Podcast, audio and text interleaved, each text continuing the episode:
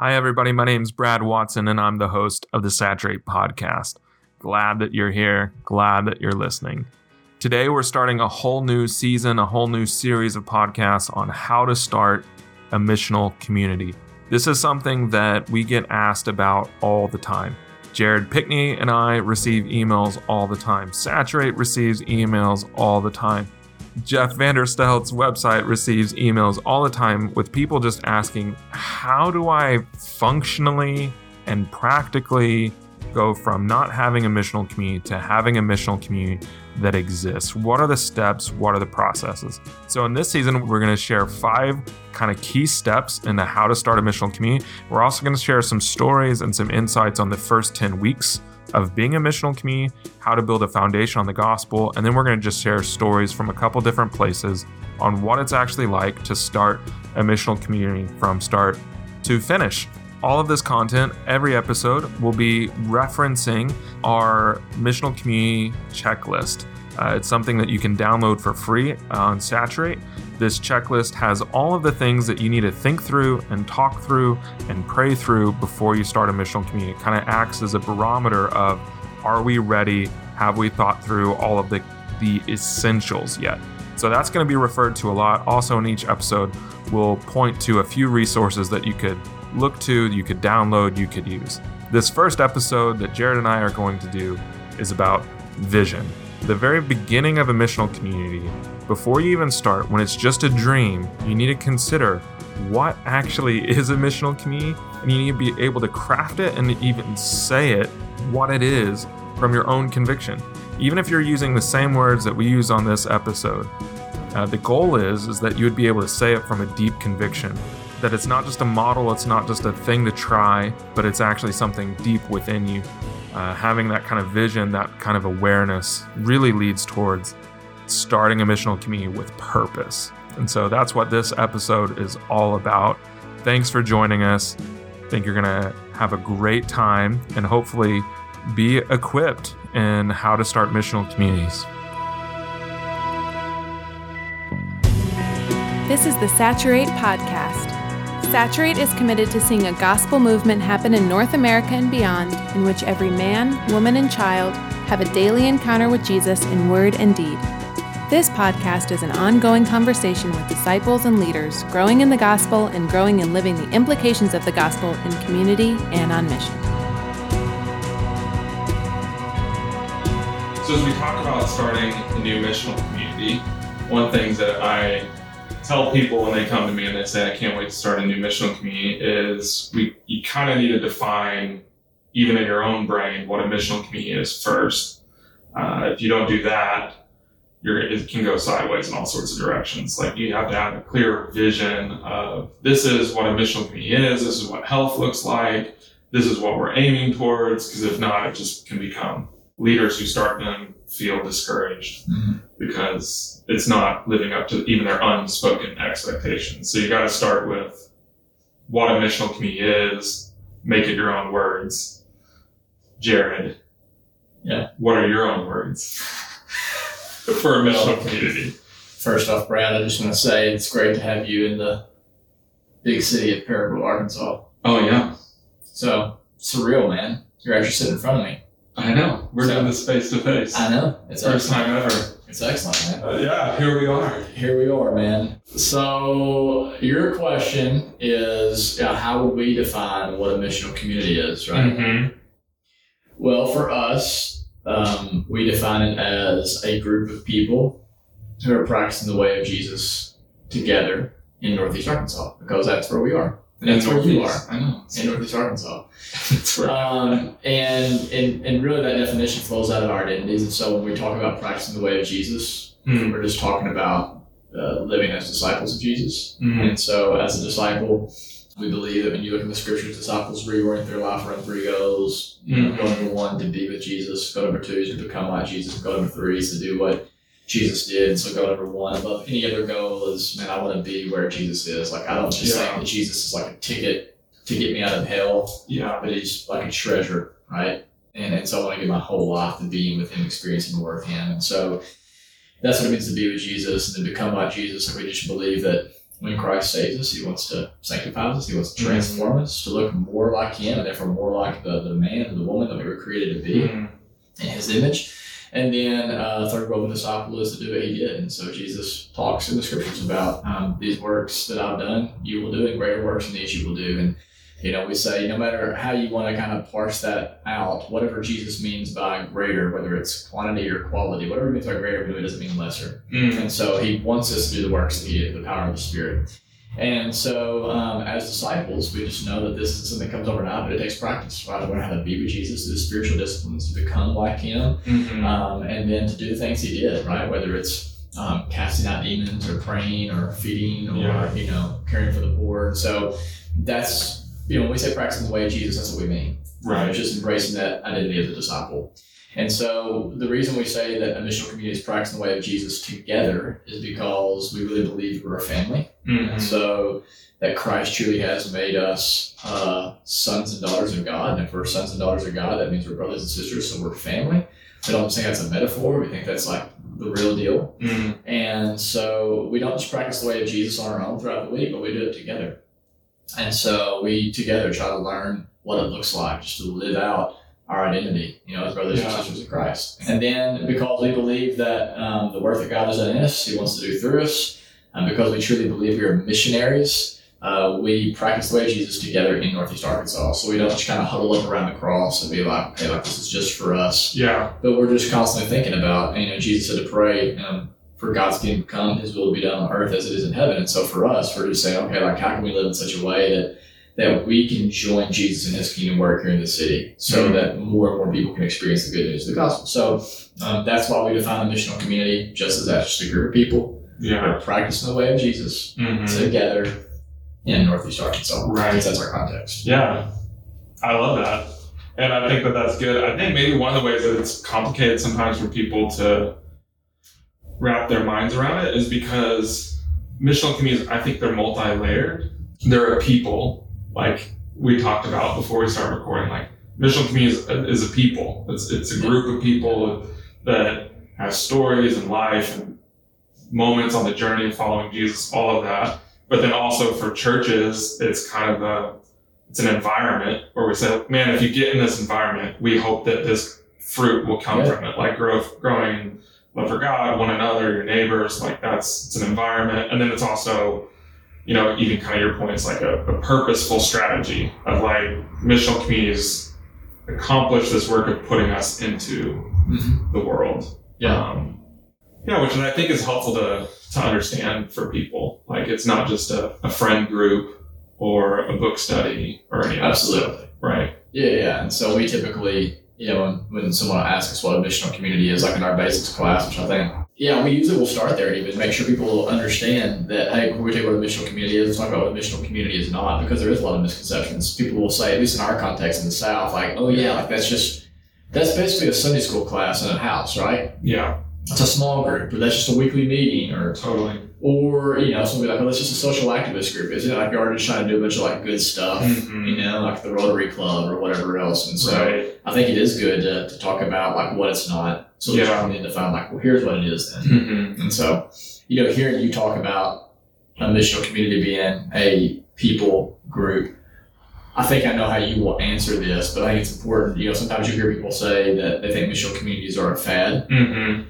Totally. And so I would just be interested in getting your thoughts on is missional communities a fad? Because it's something you said. I think I know how you're going to answer that. But I would still just like to hear you speak into that concern that missional communities, it's like here today, it's going to be gone tomorrow. Yeah. It's up there with Willow Creek laser lights and purpose driven church, right? Like, Absolutely. and this is just, just the the latest thing, thing, and it's going to fade away, and we're going to do some cool new thing, which Or we're going to swing back to like Sunday school or whatever, you know. Totally. like Right. You know, and I think that there there are fad-ish elements to it. You know, like missional. Every time you type it up, red squiggly line underneath it because it's a made-up word, and so that kind of makes it feel like a fad.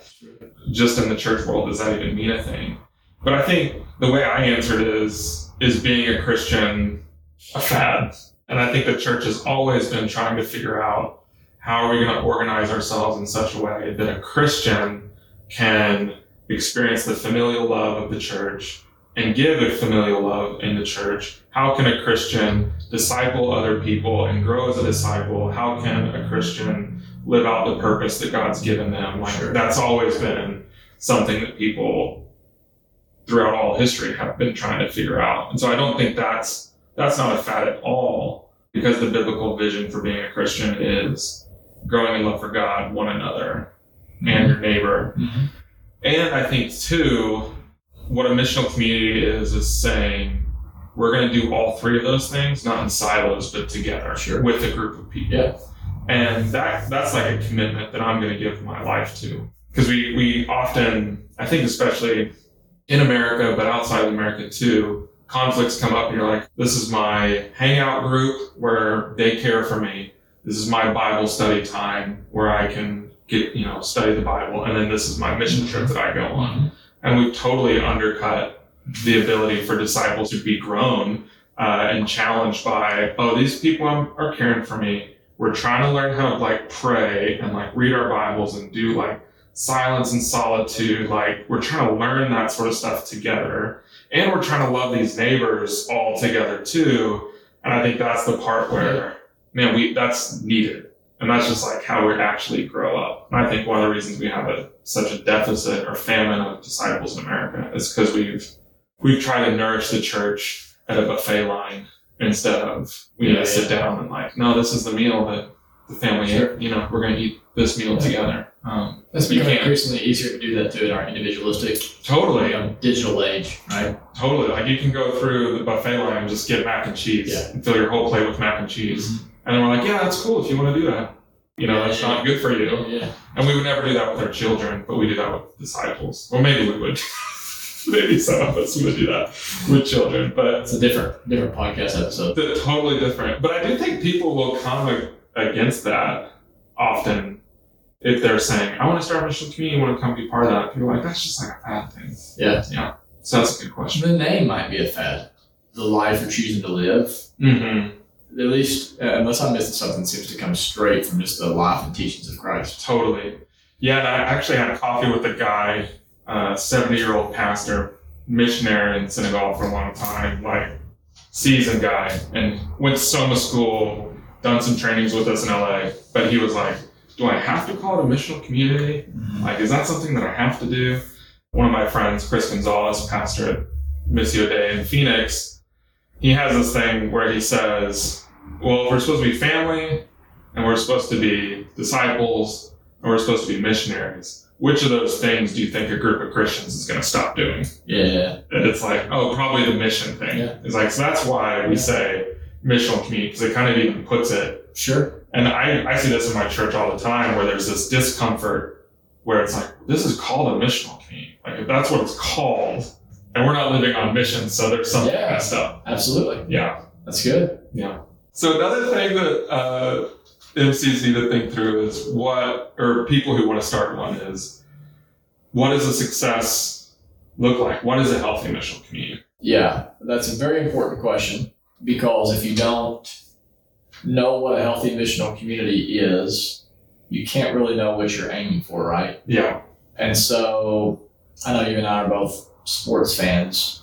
I heard a story actually about um, was reading this in a book, and Four Disciplines of Execution. The author was talking about he was in in New Orleans after Hurricane Katrina, Hmm. and these two high schools came together to play as like a way to kind of rally the city to be like, hey, we're going to be okay. And so, as you could imagine, like any football game, there was excitement, there was energy before the game started.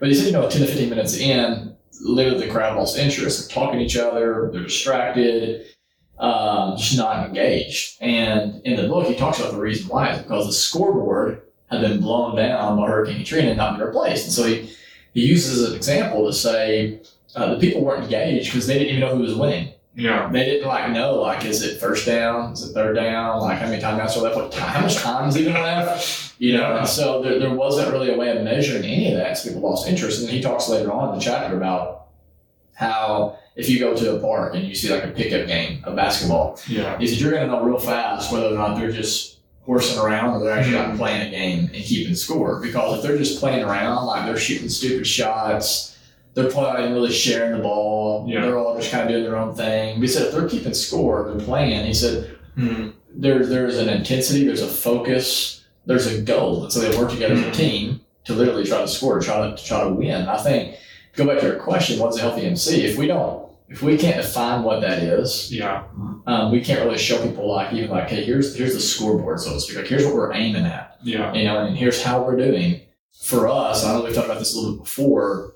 I think when it comes to measuring health in a church or in a missional community, sometimes it can be um, it's not quite as concrete as maybe as it can be to measure in a business or another organization. If like you're working with like just straight up numbers, like we're trying to make this much money in a year or whatever Mhm. else. And so, but I still think there are things that we can look at to try to see like, are we being a healthy missional community? And so, for us, the way we define a healthy missional community is we say, well, basically, a healthy missional community is just made up of healthy disciples. Mm. And again, if you go back to what we were talking about earlier, healthy disciples are just reorienting your life around three goals, right? To be with Jesus, to become like Jesus, and do what Jesus did. So if you think those three goals, what we would say then is this means that healthy MCs are one, increasingly enjoying Jesus. Mm.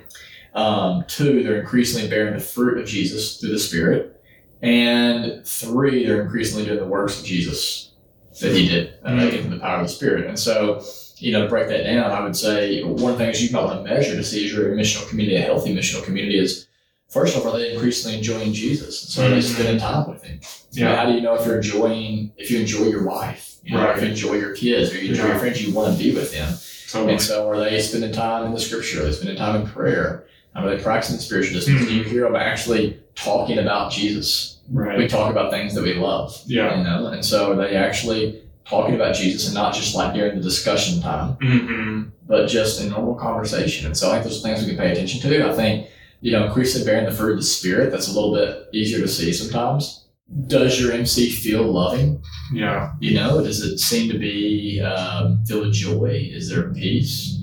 Are you seeing an increased amount of patience with each other and kindness Yeah. and gentleness, and goodness and faithfulness Yeah. and self control? And then I think you know, as far as increasing in the works of Jesus through the Spirit, I mean, you know, questions like are, are people increasingly speaking the truth in love? Um, do we see people being delivered? Do we see healings? Do we see people showing compassion to the poor? I mean, the list goes on Right. and on. Uh, I still think it's not quite as easy to measure, Right. maybe as you know, a business. is like we're trying to hit this goal. You know, totally. here's the number, and we can just see. Yeah. It. But I think it at least gives us Mhm. some sort of something we can grasp and say like this is what we're aiming at and, and so i would encourage anybody who's listening to this to to figure that out for themselves what is a healthy mc and then to think about that scoreboard and be like do we have a scoreboard do we have something that our mc leaders that our pastors can look at and, and can even know within a you know Right. 10 second glance like how are we doing as we got to look at the mc as a whole Yeah, that's so good. And I love that story or illustration. And that's a key part where I think over time, missional community leaders, the people that start them, begin to feel discouraged because they have no idea if it's going well or not. absolutely You know, and, and the, the reality is in, in any community of Christians, there's going to be mess. You know, even as you dive into like sharing life and life with each other, you're going to have conflicts and disagreements. You're going to have like stuff happens with your kids. You're going to get upset with each other. And it's easy to be like, well, this thing isn't working. Like it's a total disaster. And you can kind of fool yourself just on the whims of how people are feeling on if it's working or not. absolutely But if you're measuring like, no, we're going to increasingly be open with one another and we're going to be increasingly being honest with one another, it's like, well, maybe this is actually a win. Yeah. You know, we're going to be family that forgives and reconciles. Oh, this is a win, not a loss. Um, and the same even with, with mission. If it's like, no, the win is everyone in our town becomes saved. You know, that can be like, nothing's happening. But Yeah. the win is, no, we're going to have gospel conversations absolutely and we want to and we're going to say like it means that we told people the story or we you know explain what god is doing in our lives. You know you define this is what we want to be saying out there in the world. And you can say oh we've done that. Like our missional community has shared the gospel five times this month. That's awesome. It was zero last month. Now it's five. Yeah yeah absolutely. Did we see a bunch of people be baptized? No but absolutely. but the word is going out. Yeah we did what we were supposed to do. Totally. We've been faithful to what Christ has called us to, and that's no Yeah. small thing.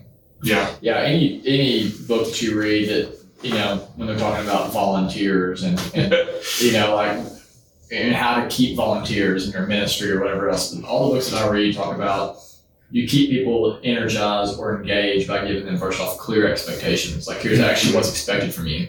Um, and if people have clear expectations, they don't even know what you're asking them to do, and then they don't know how what to celebrate. Mm-hmm. They don't know what to mourn, they don't know what to celebrate, and so yeah, I think it's incredibly important that we let people know like yeah, here's the expectations that Christ has given us, and therefore in light of that, like here's what a healthy MC is, and then here's therefore like what we celebrate. You know, Mhm. if you go to a T-ball game, you're going to celebrate something different than if you go to a Major League Baseball game. You go to a Major League Baseball game, someone hits a dribbler in front of home plate, you're not going to cheer. You go to a T-ball game, your son hits one in front of you, like you're going to go, way to go, right? So because we just have clearly defined Totally. expectations, we just Totally. like, here's what the win is. Yeah. And, and, So and most of us have no idea what that is in missional community, so we're just like, Mm-hmm. it's hard to stay engaged. Oh, that's so good. One last thing, even on expectations, is I think when you're starting a mission community, the reason this is the first thing on the checklist is it does require casting vision for why. Like you really, not just what or how, success or not, but just the why. And here are the three whys for me. Missional communities are needed because disciples need access to other disciple makers. Like Mhm. there's just this huge famine and we thought, oh, if they read a book or listen to a sermon, they're going to learn how to like pray and listen to the spirit and walk with God and walk with God in their marriage. And, and we just assume like if, they read a book on those things, then we've got it, Yeah. you know, check. But we really like Christians, we need access to other Christians and disciples. And so that's a, that is such a big endeavor. It's such a good thing that we need. Mhm. And then also our towns, neighborhoods, cities need access to the family of God too. I think we've thought, man, if we just, you know, we've got Christian radio, so Paragould is reached. They're a reached people group because they have Christian radio. Like that's an actual physiological statistic. Uh, does this people group have a radio in their own language that talks about Jesus? And that's not, that's actually not how people encounter the real Jesus. They encounter the real Jesus through his disciples who are loving one another and loving them in the yeah the very buckle of the bible belt that's still a famine. And so that's a big reason why. And then also above yeah all of that is our country desperately needs a movement of the gospel where every woman man and child can have an encounter with jesus. And i believe that missional communities or whatever you call them is the the ground war, so to speak, of, of seeing that happen. Like radio's great, Sunday mornings crucial, but like we, we better do both. That's my why. Yeah, it's good. well said. And so yeah, so your next step, if you're wanting to start a missional community, is understand what it means to you, define your scorecard, define what a healthy missional community will be, and then I think it's super important to put it all in your own words and in your own context. What's your vision? What are your hopes? What are your dreams? Uh, you can listen to stuff that we've written, read stuff that, listen to stuff that we've said, read stuff that we've written.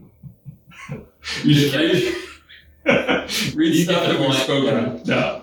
One of the cool things I think about Soma family is now if you ask Soma churches what is a healthy missional community, you're going to get a, a lot of the same meaning, but nuances Sure. and flavors, Sure. just like you would if you like got a hamburger in every town. You're going to get some nuances, you know? A pimento cheeseburger. Pimento cheeseburger that I had for lunch Yeah. is awesome, but if you came to my city, you would get some avocado, Okay. and, you know, Yeah. because it's Yeah, sure. California, and probably an Impossible Burger that's vegan.